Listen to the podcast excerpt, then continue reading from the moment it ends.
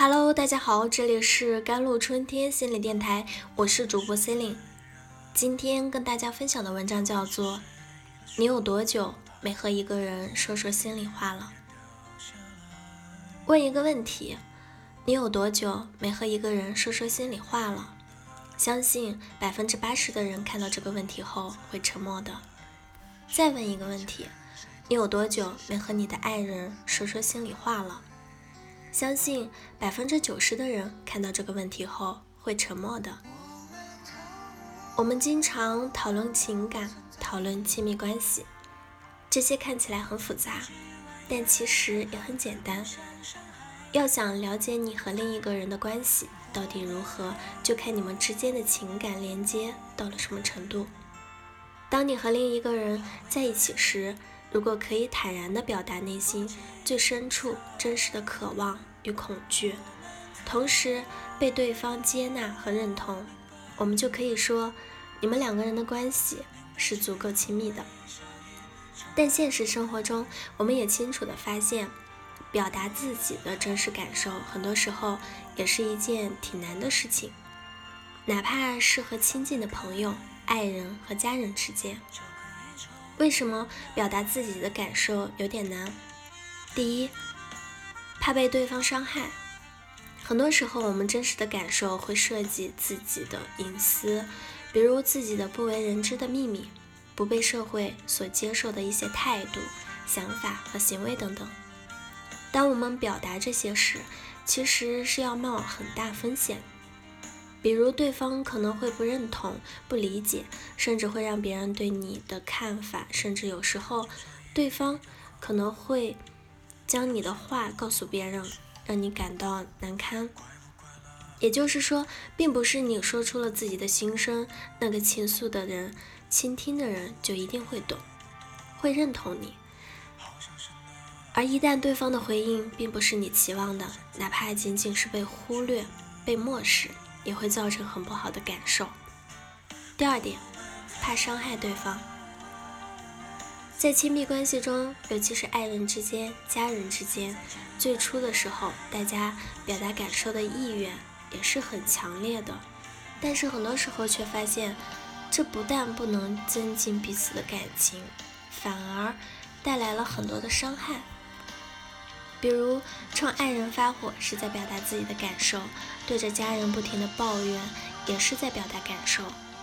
这些负面情绪和感受都是真实的，但也正因为真实，才让对方感觉更受伤。很多人提到与家人的关系时，内心的感受往往复杂的，体会到的更多是爱，并痛苦着。所以有时候我们会发现，两个人结婚久了，无话不谈的时候会变少，而沉默的时候会逐渐的增多。有人把这理解为情感的疏远，或者称之为爱情沉默症。这看起来不好，但之所以如此，是有客观原因的。不说，只是不想引起不必要的冲突，想不起的话可以躲得起。既然说多了会吵架，那就少说，甚至是不说了。根据自身的实际情况，我们可以从以下几个角度做一些尝试。第一，对于不善表达的人来说，可以试着增加表达自我的频率。但表面上的风平浪静，并不就意味着关系上的亲密。相反，有时候疏远比冲突对一段关系的影响。会更深一些。好朋友之间往往会因为一件事争得面红耳赤，但普通朋友之间，就算有再不同的看法，也会表现得客客气气。很多时候，敢于表达自我，在对方看来是自己被信任的一种信号，因而就有更多的可能增进对你的了解和信任。第二点。对于表达方式不当的人来说，要学会减少表达过程中的攻击性。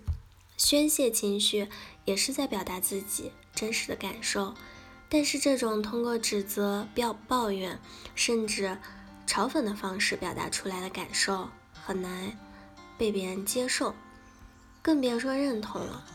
因为它虽然真实，但是带有强烈的攻击性，而攻击会本能的激起一个人的反抗和对立。一旦两个人处于对立的关系，谈理解和认同就很难了。所以我们会看到，真正让人感到温暖的交流，往往是一种去除了攻击性的表达。运用这种表达方式的人，更多在说的是：此刻我的感受是什么样的呢？而不是评判，甚至指责对方哪里做的不对。真诚地谈论自己的感受，可以让对方站在你的角度看问题，真正的理解和接受你。当然，表达自己真实的感受不仅限于表语言，语言只是众多表达方式中的一种，很多非语言的表达方式对传递情感也有着很重要的作用。一个肯定的眼神。一个认同的微笑，甚至一个拥抱，都可以传递一些感性的信息，让对方了解你真实的感受。只要能让对方感受到你真实的情感，那么这种表达就是有力量的。好了，以上就是今天的节目内容了。咨询请加微信公众号 jlct 幺零零幺，或者添加我的手机微信号幺三八。二二七幺八九九五，我是 c e l i n e 我们下一期节目再见。